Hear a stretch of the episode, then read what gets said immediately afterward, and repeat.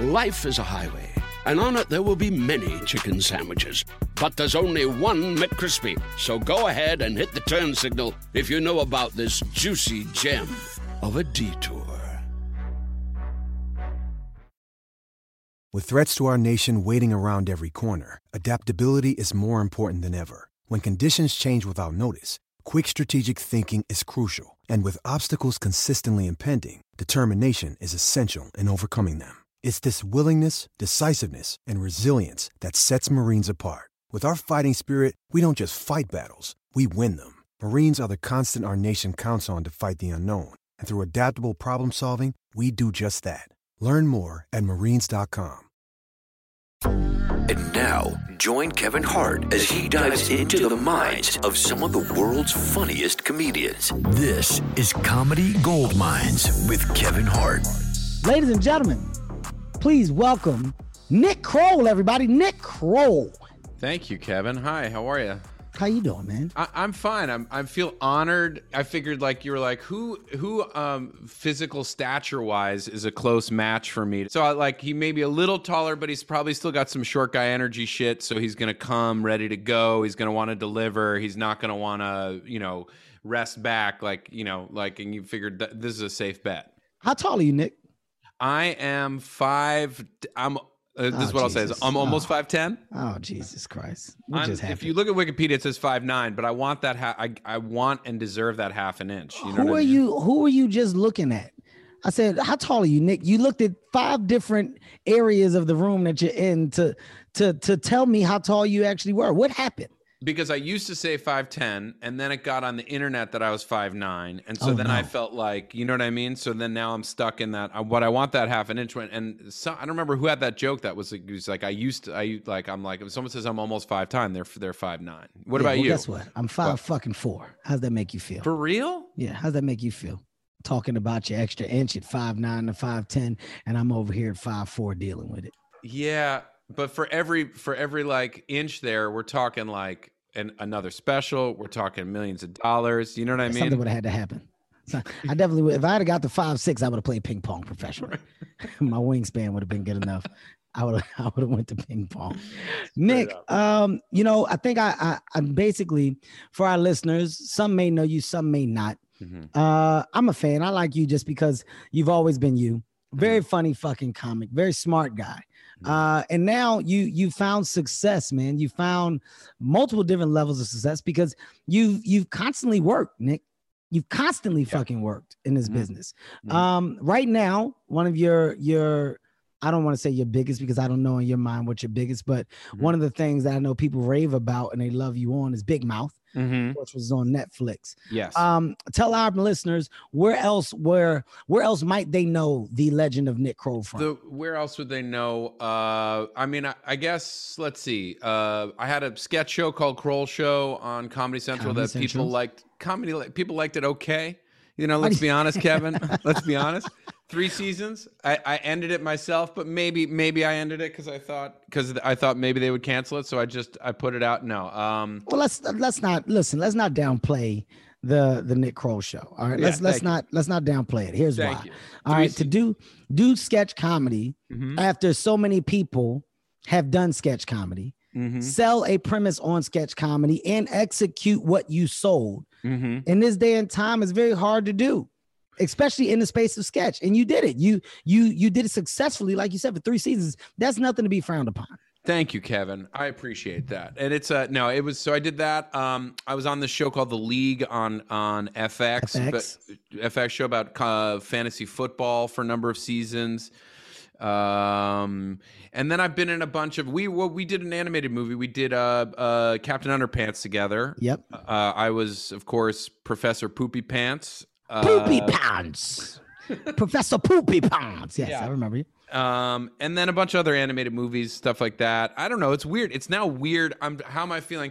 I here's what I here's something I respect about you, Kevin, that I wish I had more of. Sort of is you are not afraid to talk about what your accomplishments are and what you're doing well and what you're proud of. Mm-hmm. I have a little more. I have a. Li- I'm a little less comfortable doing that. Why is that?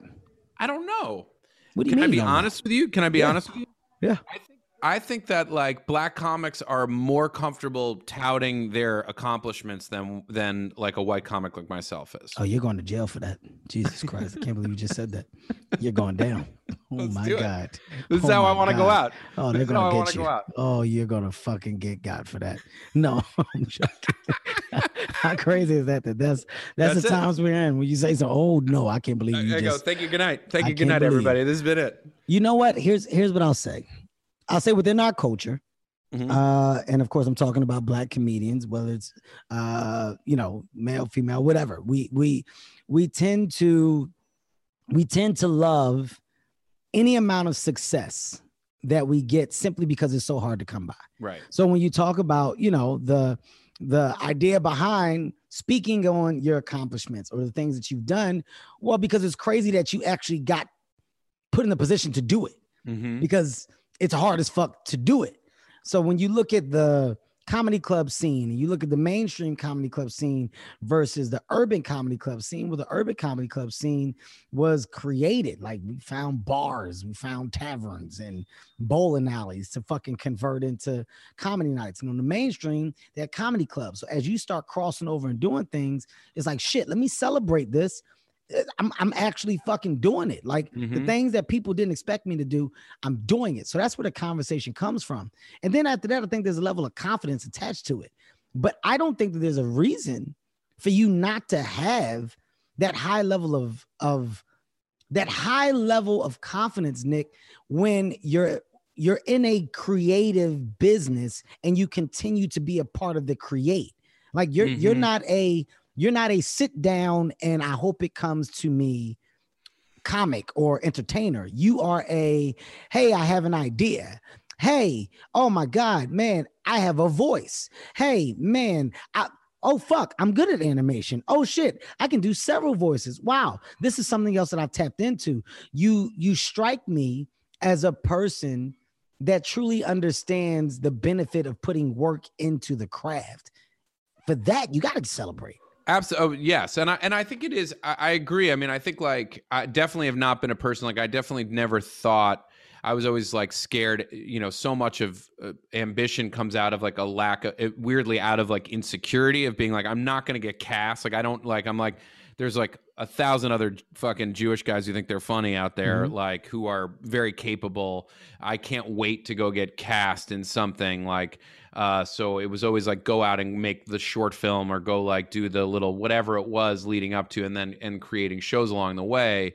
Um, and then I think, yeah, and and and that definitely benefited me. And I think th- that I wanted to, I think it's, I- I've always just tried to be like, this is like, you know, I'm doing this thing, but I don't want to just be like, I fucking accomplished this. I got this. We're on season five, four of the show, dot, dot, dot, dot, dot.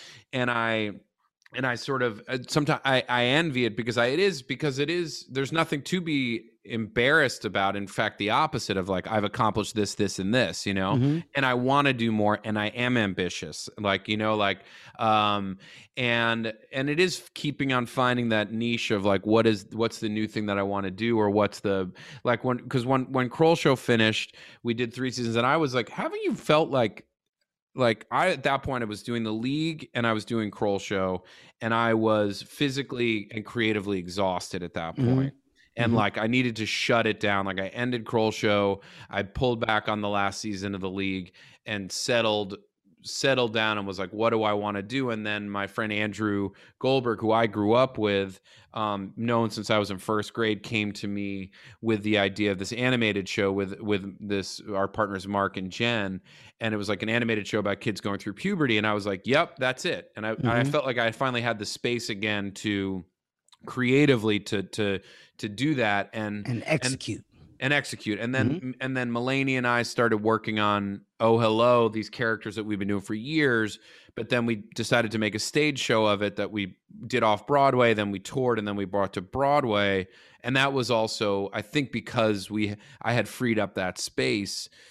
And that's a and I'm but again, I go back to you being like, don't have you hit those points where you're just ex, like because you do so much constantly? Are you aren't you just do you feel drained at any point? Like what Here, do you- there's a there's a different there's a different thing. Like you just said something that that stands out? And you was like, you know what? I felt like I had to shut it down. You know, for me, just, it was just too much, you know, and I don't know. I just, I wanted to shut it down. Mm-hmm.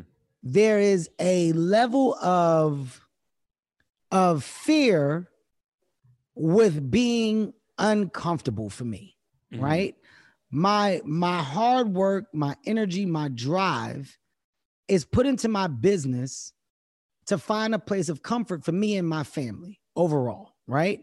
And the place of comfort for me is success, and that success just continues to grow. It's, it's a new level of success every day. Mm-hmm. And personally, that's my, that's my drive. That's my, that's my energy to wake up in the morning outside of my wife and my kids. That's what I'm putting something into. So I find a value in having a purpose in life, in mm-hmm. something that I love to do. Mm-hmm. I've never gotten comfortable enough to go, well, it's too much for me. I need to just relax for a second and shut it down, because I find so much joy in the, I gotta go, I gotta do, oh man, I got this thing. Now, as you get older, I'm fucking forty, forty-one now. How old are you, Nick?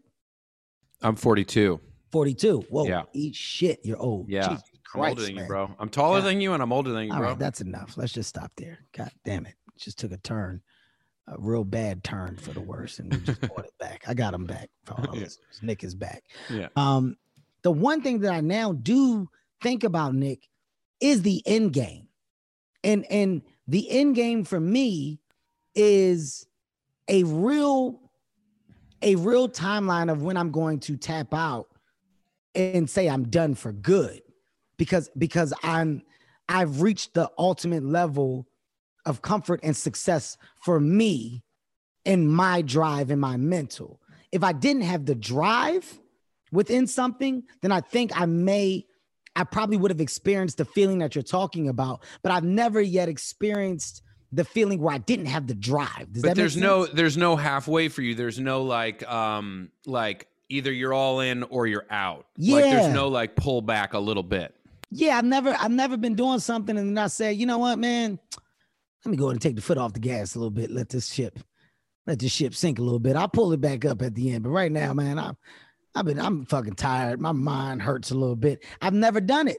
And, and I've also, I've never purposely taken projects that were bad. I mean, I know there's people that can probably say, well, Kev, you got some bad shit floating out there, but I never purposely took a thing that I thought was bad. Everything I took on, I thought was good. Have you ever taken something, Nick, that you thought was fucking bad? No, uh, no. And I think, look, like, uh, uh, not really. Um, and I have the, I have the, the distinct advantage of having grown up like white and privileged. So mm-hmm. like, it's a, it's a different, it's a slightly different game in that, like, I've had this advantage throughout that, like, I've only had to take on things that I wanted to do, that I was passionate about. It was a, a gift in a number of ways that my parents gave me. And so I, I have not had to do that, which has allowed me to to choose specifically about what I'm passionate about and only do the things that I'm. Now, it turns out that I am incredibly excited and passionate about the things I do. So I jump in and I have like a, a very big appetite for it. I want to do a lot of shit, but I don't, but it has meant like, you know, like early on, I mean, look, when I moved to New York, like I was doing commercials, like in radio voiceover shit and was, you know, like nonsense stuff that I was taking. And it was nonsense stuff that wasn't always good, but it was like, I saw what it was leading to or needed tape. Like,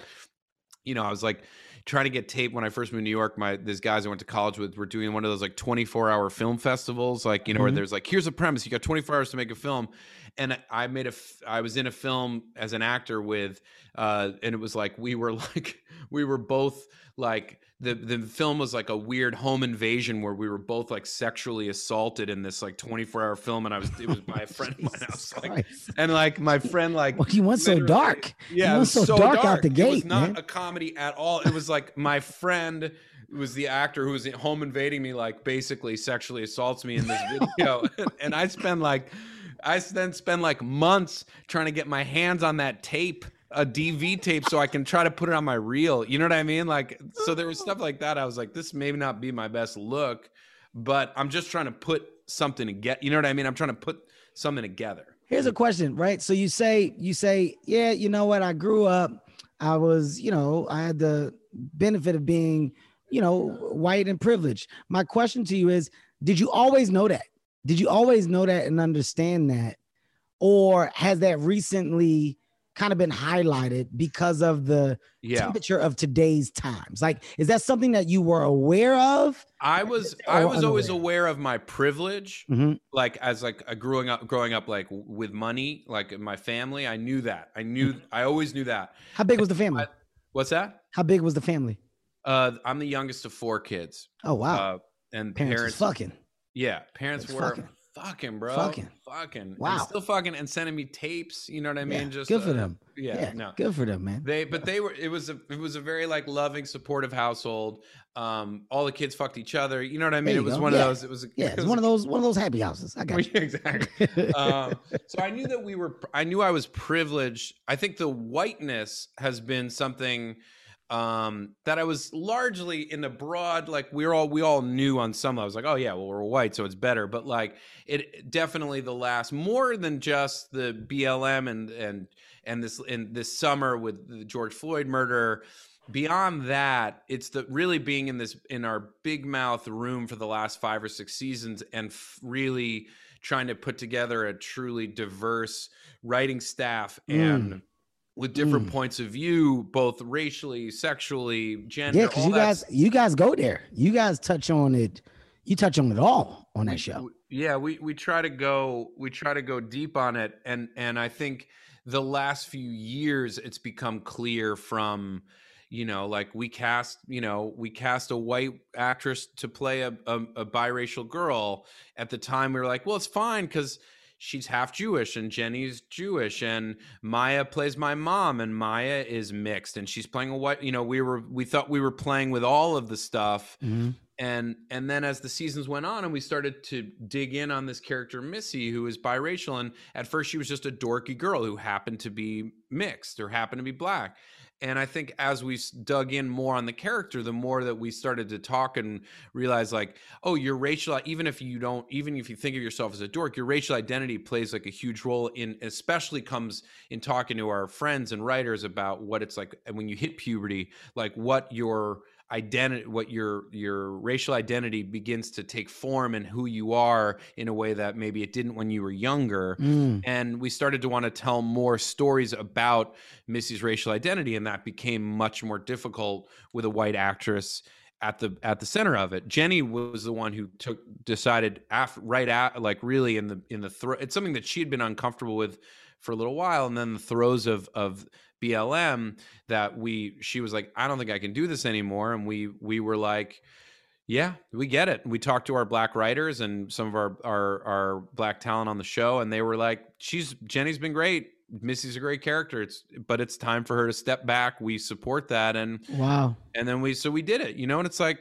okay, great, let's do it. You know, like yeah. let's just do it. Like what's but the it's it's dope that you guys were were basically it's dope that you guys were not just supportive, but I can say like the, the wheels are starting to turn of just understanding. I think when you said what you just said now, the first thing that I said, I said, that's, that's dope to hear, you know, to hear you say, yeah, you know, I'm a product of, and you know, that gave me the opportunity to do. And now because of that, I'm able to, you know, I'm able to pick and choose and be a little more selective. And, you know, granted, I work hard, but I am aware, whereas some, of course, aren't or haven't been. And I think within the climate, within the culture, uh, and just the the power of so many opinions, I, I think it's it's it's great to hear people understand, um, understand what's going on, understand yeah. the temperature of today. That was dope. I like yeah. that. Thanks. So, so we're all done now. I got my uh, compliment. No, we're not. We're, we're not done. We're not done. Okay. But what we will do, we will take a commercial break because here's the thing, Nick. This mm-hmm. this this show is real. I do commercials and everything, right? And I know you're thinking to yourself, "God damn, man, Kev is really laying it down during this interview." Well, I just want to let you know that's what the fuck I do, man. Mm-hmm. Uh, guys, we'll be right back. More Comedy Gold Mines with Kevin Hart after this. Hi, it's Stephen Colbert, and I'm here to tell you about The Late Show Pod Show, which is the podcast of The Late Show with me, Stephen Colbert, and I'm here with my uh, producer of the podcast, Becca. Hi, Becca. Hi, Stephen. So what do people get when they listen to The Late Show Pod Show? Let's let's sell this thing. The extended moments, for sure, because we run out of time for broadcast, but we have plenty of time on the podcast. It's kind of like being a live audience member of the show because you get things that no one else hears. Listen to The Late Show Pod Show with Stephen Colbert wherever you get your podcasts. Want to make Mom's day? Get to your Nordstrom Rack now and score amazing deals for Mother's Day, which is Sunday, May twelfth. Find tons of gifts from only thirty dollars at Nordstrom Rack. Fragrance, jewelry, luxury bags, activewear, beauty, and more. Save on Kate Spade, New York, Stuart Weitzman, and Ted Baker, London. Great brands, great prices. So shop your Nordstrom Rack store today and treat Mom to the good stuff from just thirty dollars. Now back to Comedy Gold Mines, hosted by Kevin Hart. Nick, um, you said you said family of four. Mm-hmm. Uh, where are you at? You the oldest, youngest? What? I'm the youngest of four. Uh, what about you? Where are you at? Uh, it's me and my brother. I have an older brother, eight years older, and my dad has two other kids. Mm-hmm. Now, people always tell me, like, those are your brothers and sisters, but I just refer to them as my dad's other two kids. I don't. I don't Did really... you guys grow up can, with each other at all or no? No, no, no. It was separate households. Uh, you know, we didn't spend a, a lot of time together. Um, and I'm know, sure, I, I'm sure that was easy for you, and there are no scars or any residual feelings about any of that at all. Yeah, no, Nick, we don't, I don't really give a shit about that stuff. We, we're black. We deal with this all the time. Okay. All right. That's a, that's a white people thing. You guys get emotionally triggered by Trauma. stuff like this. Yeah, Trauma like, is specifically white people. I can't people. believe I had a brother the same age as me and I never knew about it. I, I shrugged my shoulders. I like your white, by the way, your white guy voice is great. It's a new, t- it's a different take on it. It's just yeah. more of, it's not a, it's not a that. It's a, it's just a pitch up. It's like, come on. It's like. That's a good boy. That's a good white guy voice. Always innovating. Always innovating with Kevin Hart. What does what does Nick want to do now?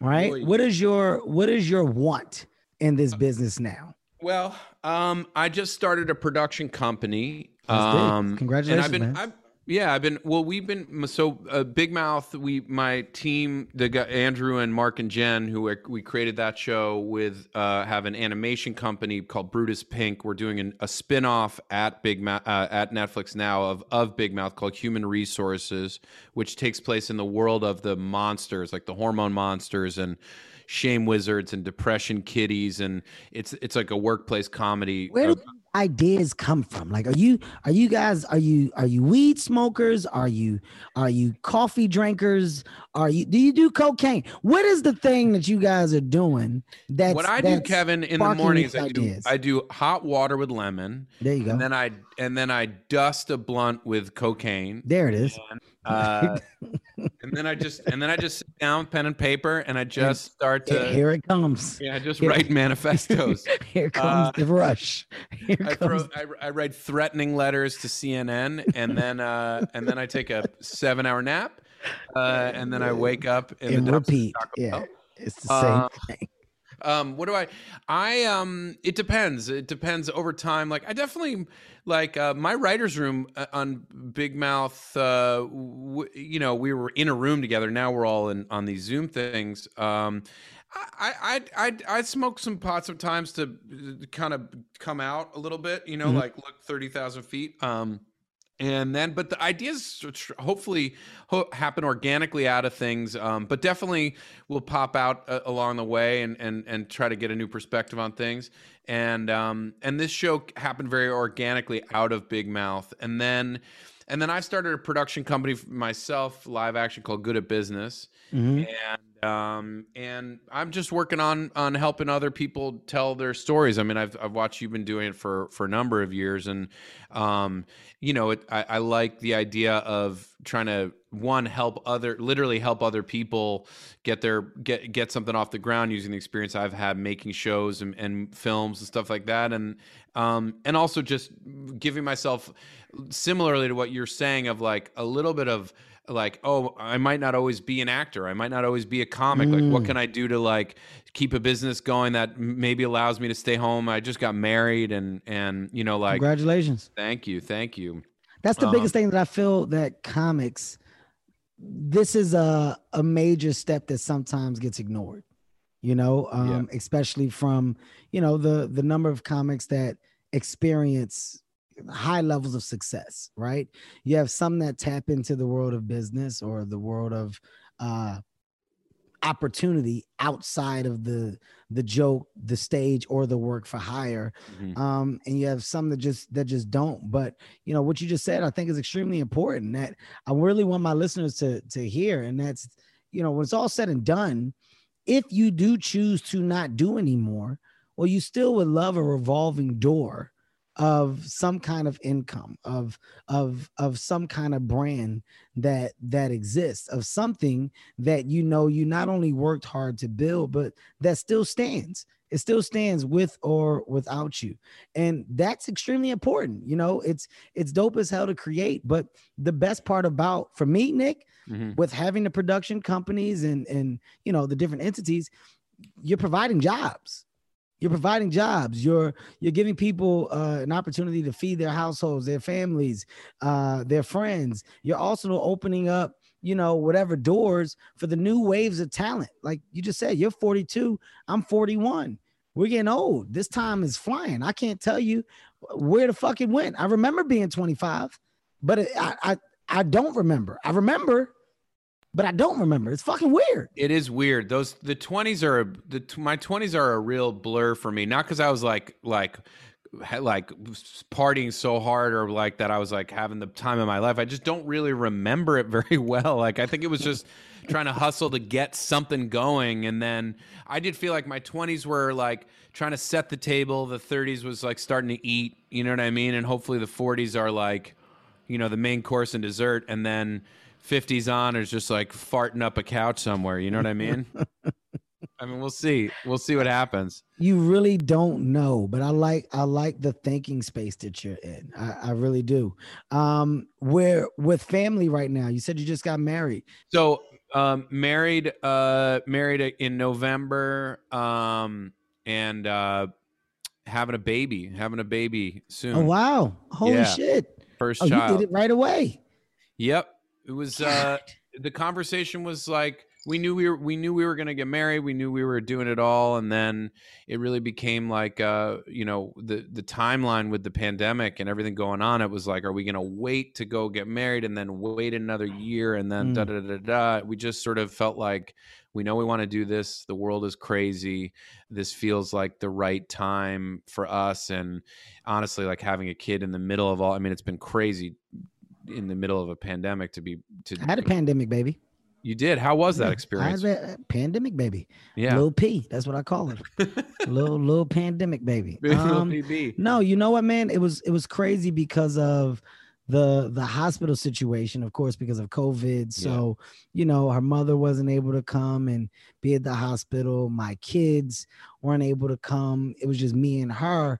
Um, you know, that that's, it's fine because we're both there, but there is a certain energy that you're accustomed to and that you wanted around that we weren't able to have. But, you know, we got a healthy baby girl, and that's what Congrats. It's about, you know, a beautiful little baby girl, but she definitely is a little pandemic baby. That's what we yeah. call it. So, well, I think there's going to be a whole generation of, I mean, I've, it sounds, I'm assuming you guys started, figured, started that process before the pandemic. Like we are square in the middle of it. And I think there's going to be a whole generation of these little P Bs, these little yeah. pandemic babies yeah. coming out. Um, wow. That, isn't that crazy? Yeah. Isn't that crazy? Like a bunch of babies that are going to be able to say, wow, you were born twenty twenty? Me too. Wait, pandemic baby. You're a pan-. That's what they're going to say. Yeah, and it's going to be like it's going to the new boomers. It's going to be the new baby boomers. It's going to be like the the COVID boomers or something like. That's a, a crew of pandemic babies. That is extremely yeah. Who carry a super strain of the virus that they can shoot out at any point that they want. At any point, at any point, they're, they have so the strongest so, immune system ever. These but it, no, but it, it's this. It is this interesting thing. I, th- I think also for and again, you. I think you've you've been navigating it for a while with your kids. Is like how do you. How do you build a family? How do you have a family and keep growing your business and growing what you do? And like, How do you go on the road to go shoot a movie? How do you go do stand up? How do you go do all these things? Like, mm. and also balance what your responsibilities are. It's very um, simple, Nick. You got to say, fuck these kids. It's very simple. Okay. It's very simple. You got to make a decision. Mm-hmm. Right. And sometimes that decision is, you know what? Fuck these kids. And, and then, where are you recording right now? And where's your son? Yeah, well, right now, uh, I'm not able to say that when I'm home. Uh, my kids have booted me out of all of my spaces that I have in my house. So my little office, my son, he said, Dad, I need to just go to your office because if I stay in my room, I may be tempted to play my video game. He hit me with a forward, reverse, back move. He showed mm-hmm. me authority uh, and responsibility, so I had no choice. So right now I'm in my little bar area, and uh, you know, I'm doing my show from here. Whatever, Nick. Listen, it's not about me. Okay, it's not about me. At the end of the day, at the end of the day, Nick, I've I've been gone for long periods of times, and I've had to deal with the feeling of not being there. Mm-hmm. And that's something that you got to prepare yourself for. Yeah, the feeling of not being there if your job put you in a position where you have to be gone.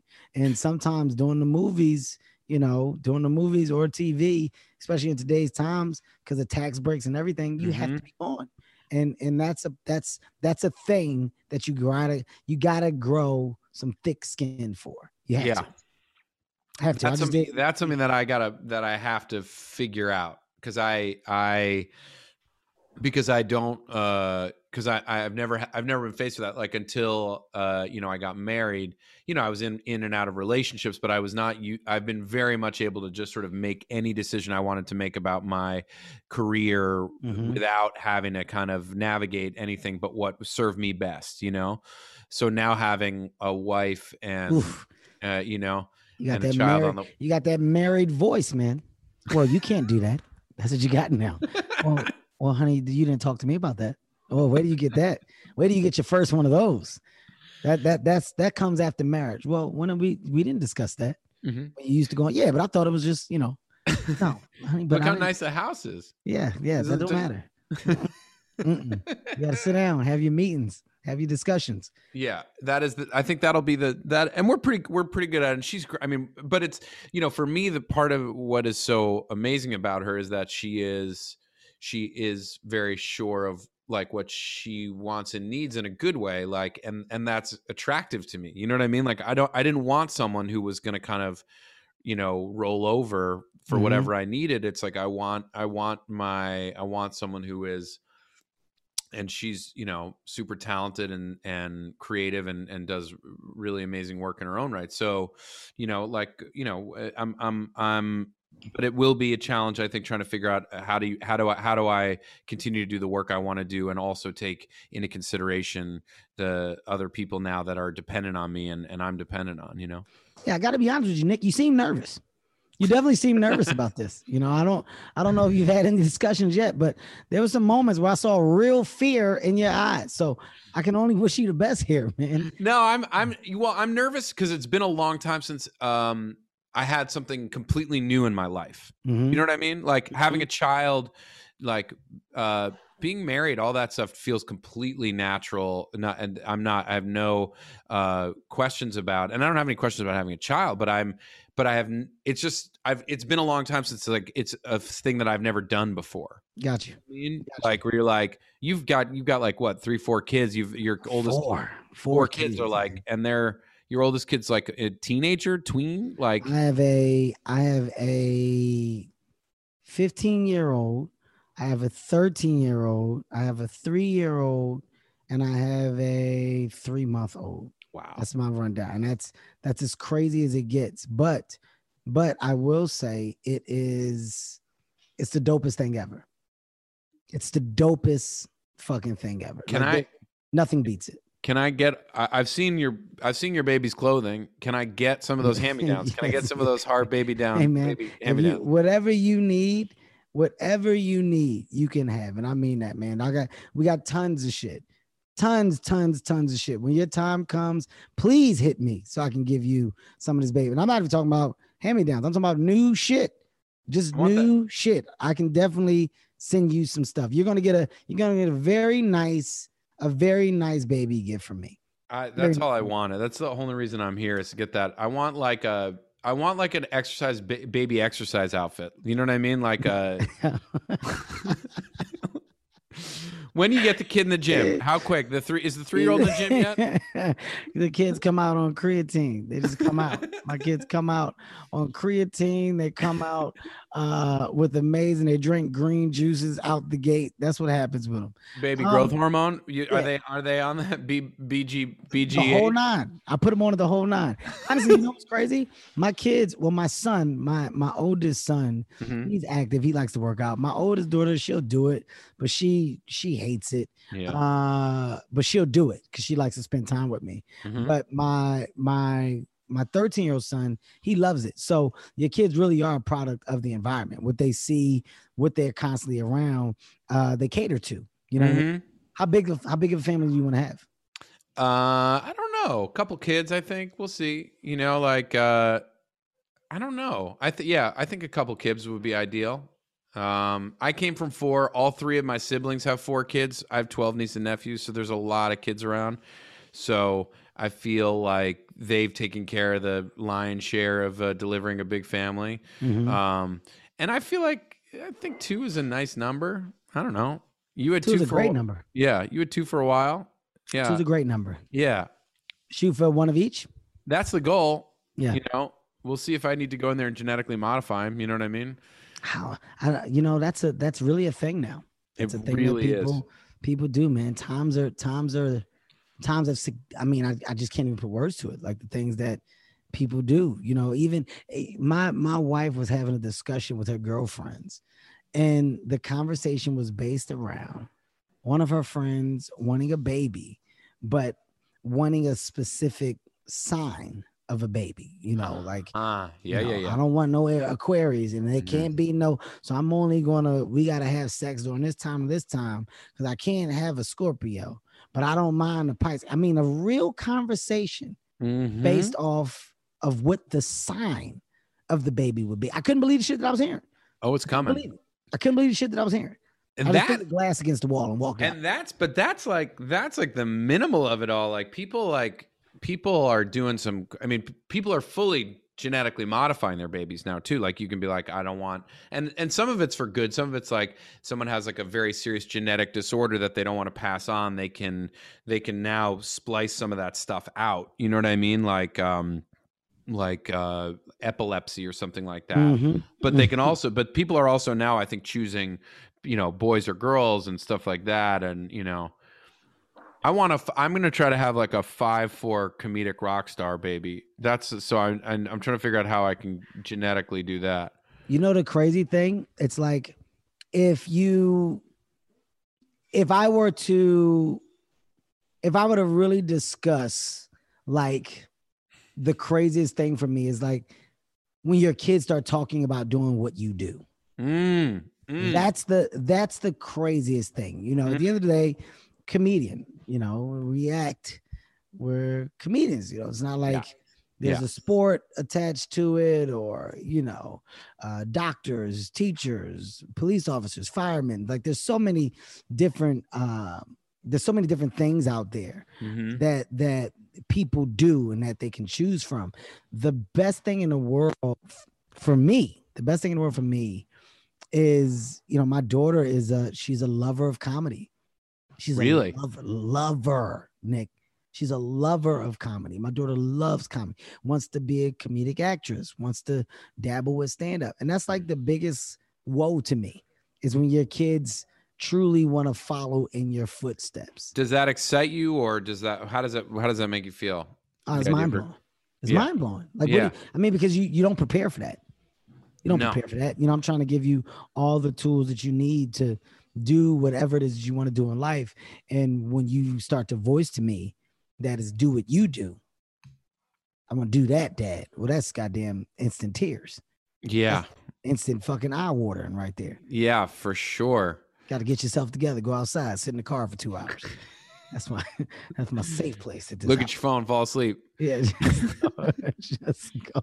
Do you ever find yourself, do you ever do that? You come home like I pull up in the driveway and then sit in your car for like twenty minutes on your phone. Like, what doing- are you talking about? I have four kids. What is, I don't understand the question that you're asking me. It takes me twenty minutes to get out the car regardless. It doesn't matter. I so- I gotta put it. I gotta put it. I'm so scared. I gotta put in a car seat today. I'm so scared, Kevin. Which kind? You know what? Get there's so many different car seats right now. You got to get the kind that snap in. Yeah, that's what I. That's what we got. You got to get they, they. They make it so easy. I call them. They're. I don't even want to call them idiot proof mm-hmm. because it's it's a step past idiot proof. It's a step past that that they provide where you just take it out the box and you go, oh, okay, I just click this. Okay, oh man, good. I did it. It's one That's of those. It. Perfect. Yeah, but then after that, it's so easy that you're like, there's no way the baby can be safe in this. It's like there's there's no way that the baby's yeah, secure. Ba- you keep asking people to test it because you don't believe it. You're Go like, there's no, the baby is flying out the window yeah, in this just guy. Pull his seat and tell me if you think that's in right. It's that easy that you keep you keep rechecking it. That's where it is. All right, Nick, wait one second, man. I got to pay some more bills. Let's take another commercial break. You're listening to Comedy Gold Mines with Kevin Hart. Life is a highway. And on it, there will be many chicken sandwiches. But there's only one McCrispy. So go ahead and hit the turn signal if you know about this juicy gem of a detour.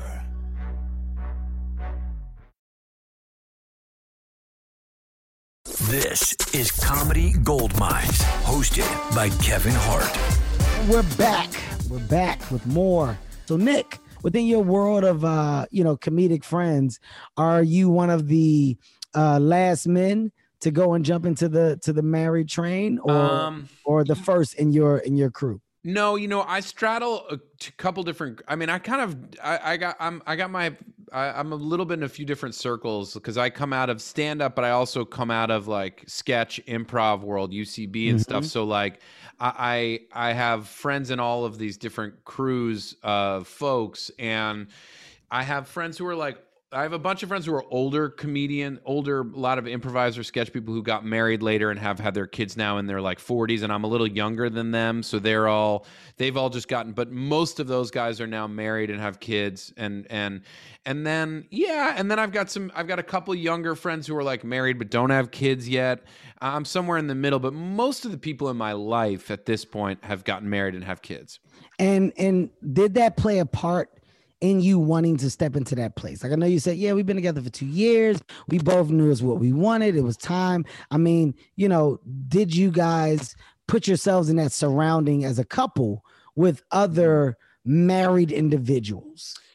You know, not really. It was like, I, I, I've, I think I've been pretty... pretty good about making sure that I whatever whatever why, why ever I was doing something was for for for the reasons internal of not being like, oh no, I'm falling behind. I always felt like I assumed I would have children, uh, but it was never like, oh my God, I cannot wait to have children. But I, I felt like if I met the right person that I would want to make ch- you know have children with that person. I did, and it felt like.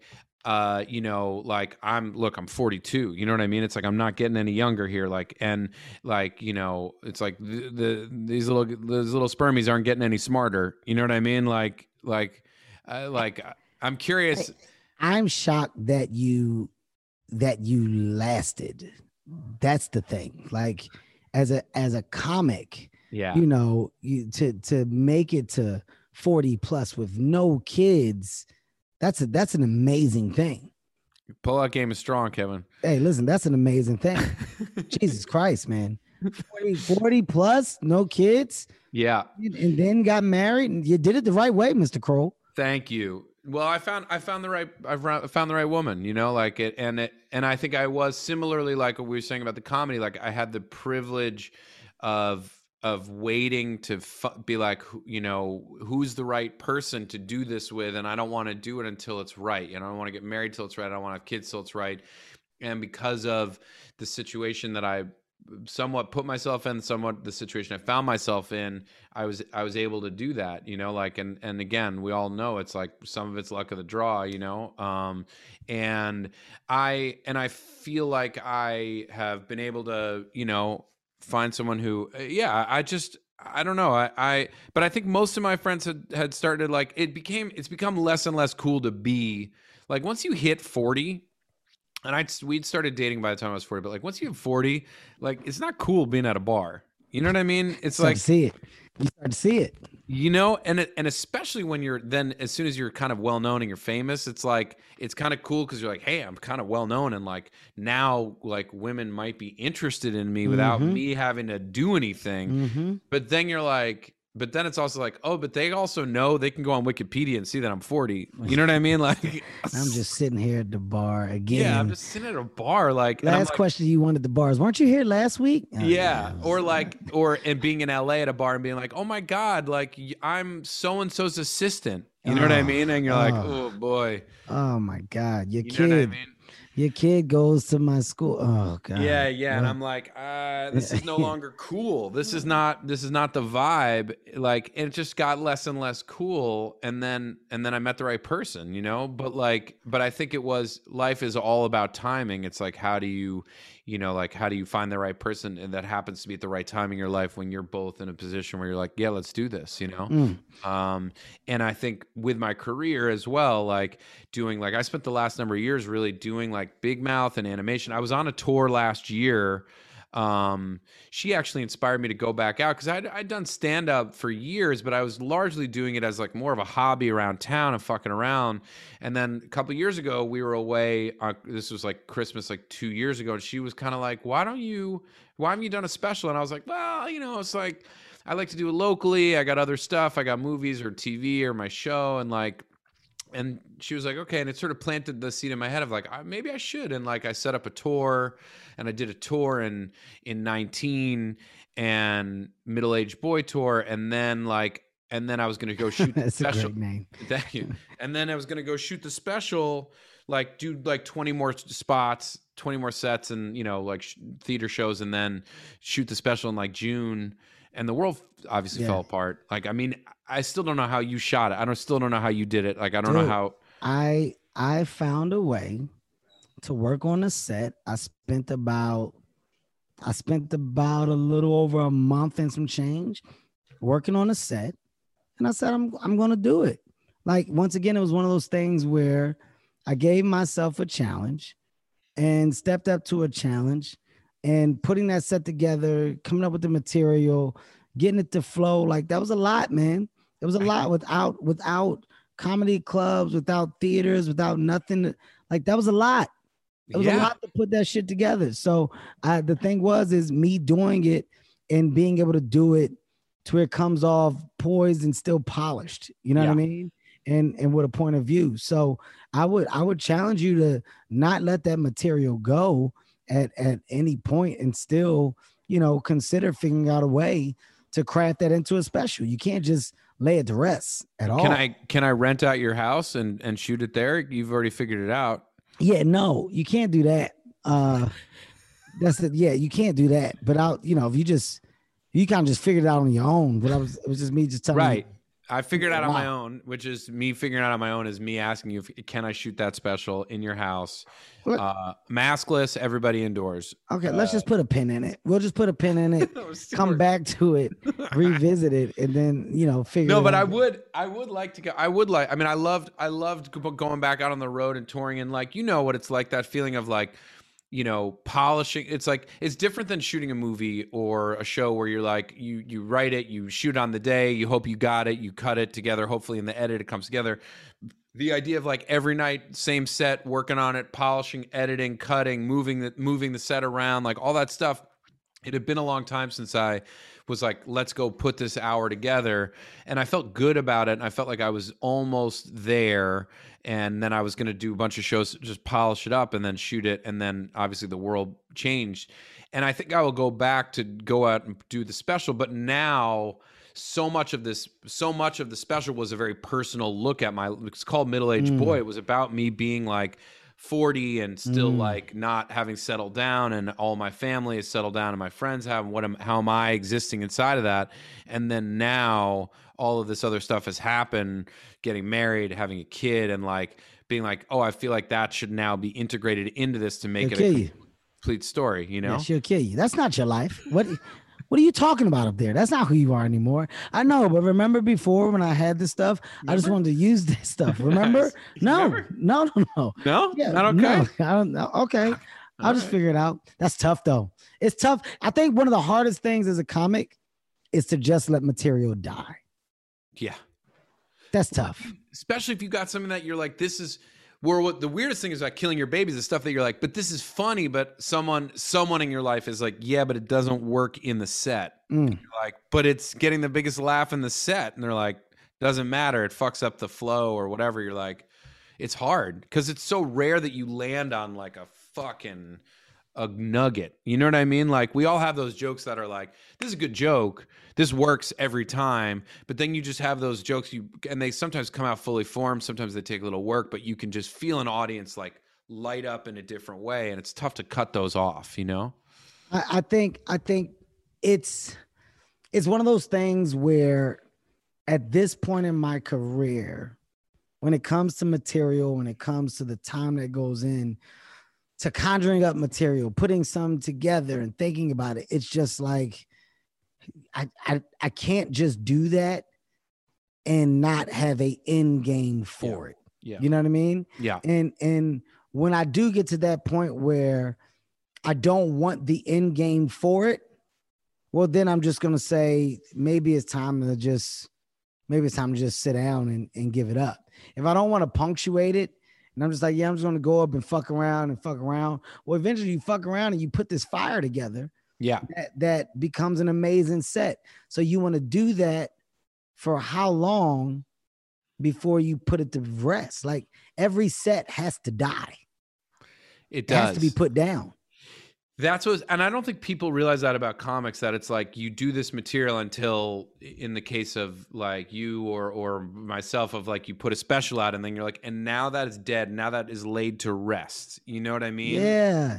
It's kind of, it's kind of crazy. It's like, it's like, it's like people almost act as if stand-up comedy is, is a song. Yeah. Right. Like we're we're the artists that can't go on the road and give you that one hit that you loved again. Have you, you ever done do it? it? Do you ever do encores? Do you ever do old material? No. No. Would you know the ending of it? What am I doing? I do. I do some of your material on the road. Some of your classics. Wait a second. And the, no. And it works Nick, great. The fight Nick, in the bar. That Nick, fight in the bar. Is, Nick, this is which. This is inappropriate. I credit you. I credit you on it. But Nick, that well, how long are you doing? How much like, of my stuff? It's like thirty minutes, but it's Whoa, like the set Nick, is, that's a set. Wait a minute. Yeah, but the, it's not the hour. It's a set, but it's not the hour. Because then it's, it's and then it's and then it's thirty minutes of my stuff. That's my stuff that I've yeah, written. Yeah. And yeah. then I close with fifteen minutes of Rodney Dangerfield. And wait then, a minute. Uh, no, wait. By the way, God. very He's funny. Not by using the way. It. Very funny, by the way.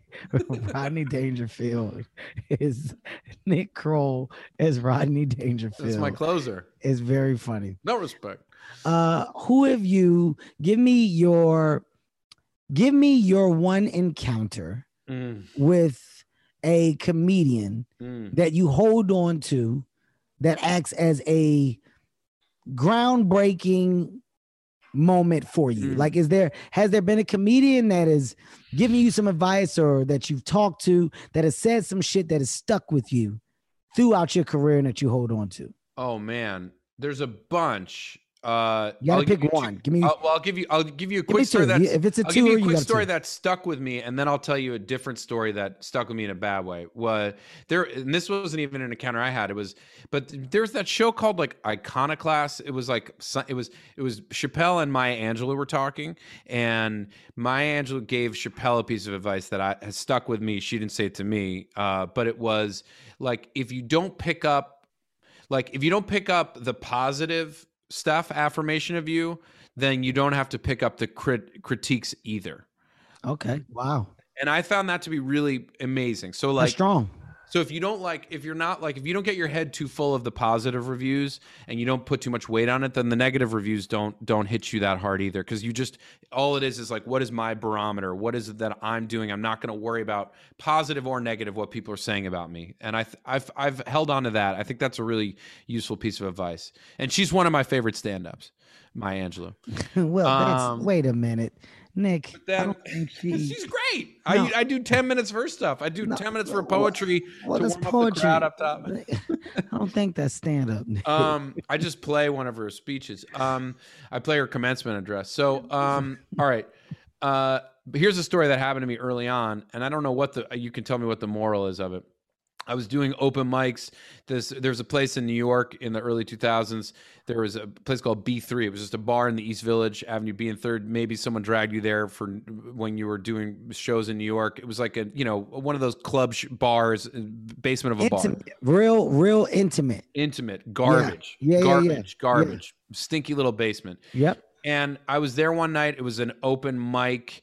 Um, I had just been in another show. There was like five or six people in the crowd, and the waitress comes downstairs and is like, oh my God, Bill Murray's upstairs.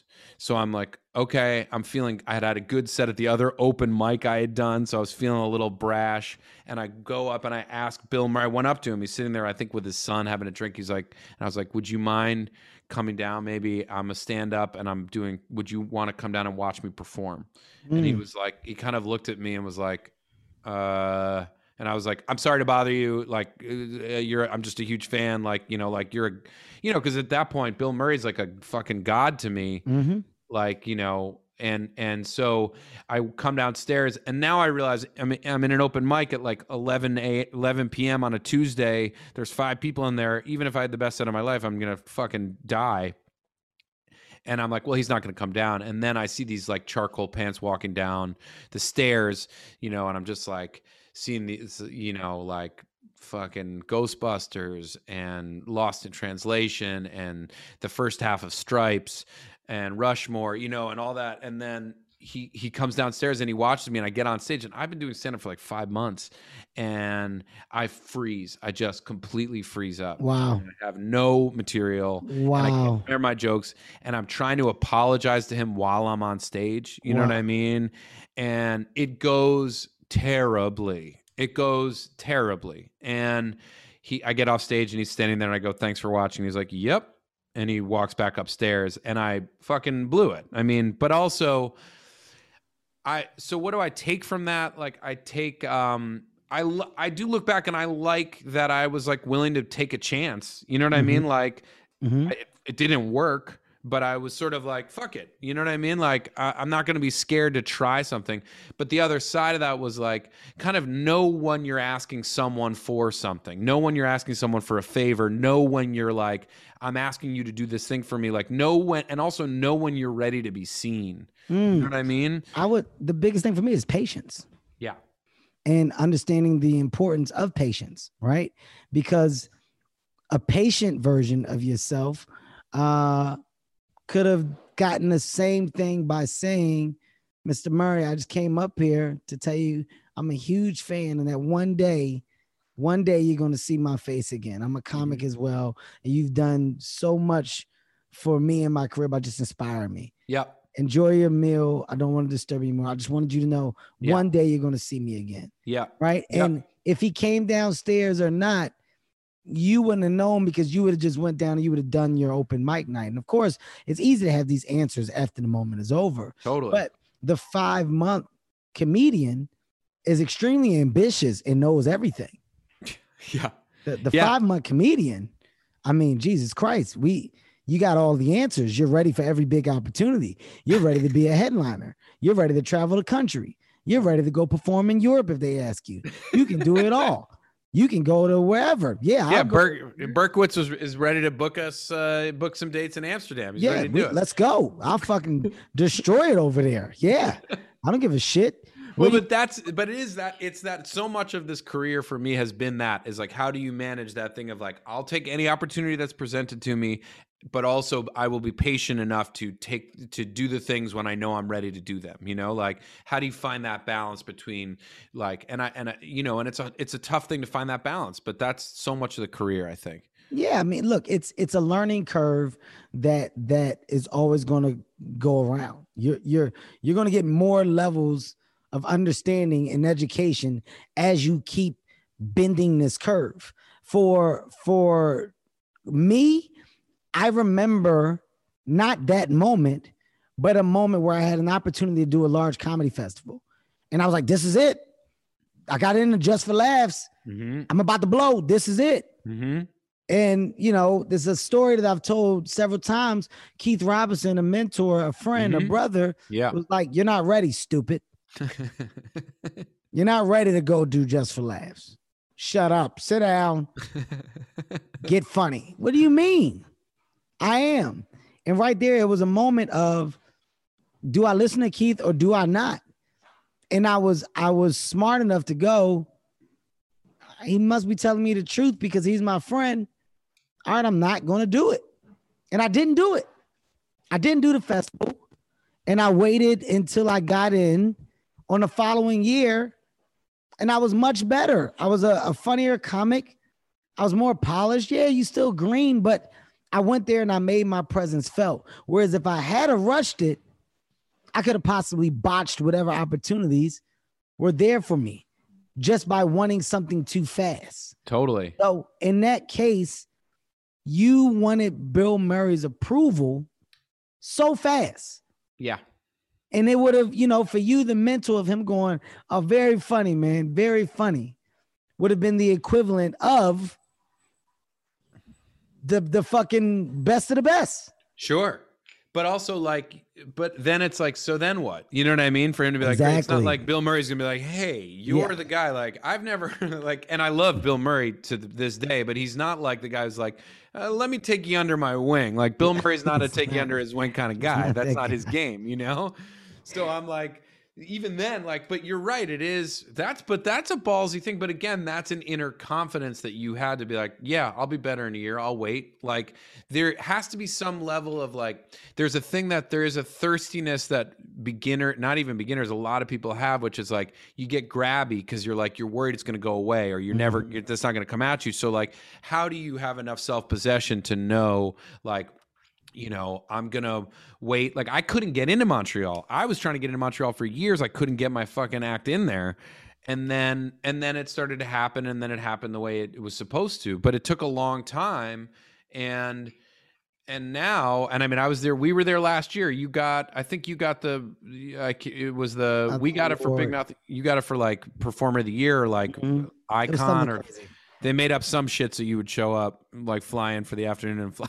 Yeah, it was uh, it was the biggest boot to touch the uh, Canadian. Uh, it was uh, it was the fitted show within yeah. the. Uh, yeah, fitted the. the uh, let's get Kevin here to to be to give us uh, some uh, clout on Instagram award for best comedic powerhouse. But isn't that crazy? Do you are you able to take that step back to be like, fuck, I remember when Keith Robinson told me I wasn't funny enough to be there and I listened to him and now they're trying to figure out how to get you back there for some reason. I, I promise you, I have analyzed all of that stuff several times. Mm-hmm. I I've also I've always done a good job at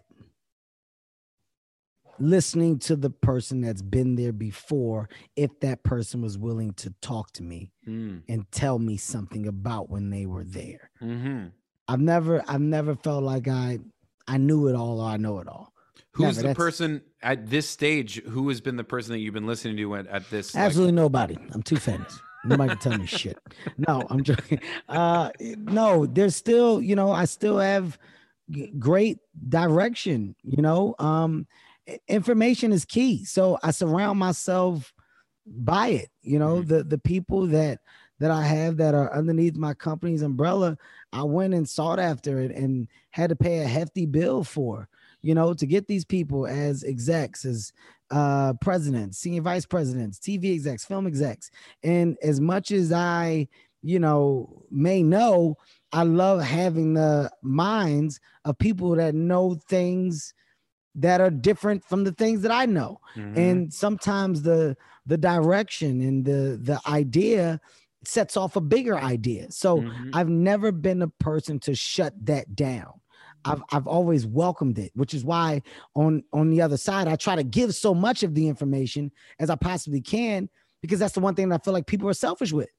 You don't yes. want it. Like there's so many, there's so many comics that were selfish with some of the bookings that they got, mm-hmm. selfish with the comedy club opportunities or the college opportunities or mm-hmm. the gigs, because they felt like if everybody else gets it, then I'm not going to be able to get it. So there's, there's this like crab in a barrel mentality mm-hmm. that has always existed that never has really had to, because ultimately there's enough for us all. Yeah. And that's why I want to know who your N A C A agent is and yeah. how I can get my hands on the baby clothes. That's yes, what nice. I need. Done. This is information that will be given to you whenever, whenever you need it, Nick. I promise you that, man. Uh, I want to I want to thank you, dude. I want to thank you for, you know, for coming on. Like I said, this is this is something that I want to do because I want to give my listeners an opportunity to get into the mind of a comedian. Mm-hmm. You know, really understand how we think, how we maneuver, what our life is, uh, what's of importance and of value to us, and and just get to know the individuals more. You know, where where there's a lot more to us than just the funny.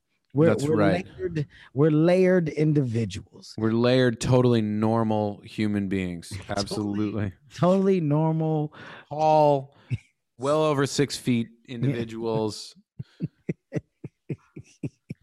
You, you, my friend, man, uh, you deserve everything that's come your way.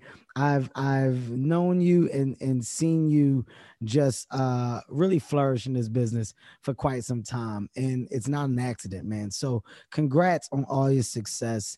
And again, thank you. Thank you for coming on, man. I really appreciate it. Thanks, you. man. Right back at you, Kevin. I have a tremendous amount of respect for what, you, what you've done and what you're continuing to build. So I'm happy to be here. Appreciate My it. My guy. Also, congrats on the new marriage and good luck with the communication of you getting out the house when you need to, buddy. I uh, can't wait for you to see me and say, Kev, boy, what a shit show it's been. Yeah, man, I, I just, you know, I just haven't been able to really get a handle on that, on that leave thing. That was my second white voice. Did you see it? I gave you another yeah, one. I like that. I appreciate that. Ladies and gentlemen, Nick Kroll. Comedy Gold Mines is a Sirius X M and L O L audio production. Executive produced by Kevin Hart, Ty Randolph, and Eric Weil. With Tastemakers Media, Emil Garner, and Ian McDonald.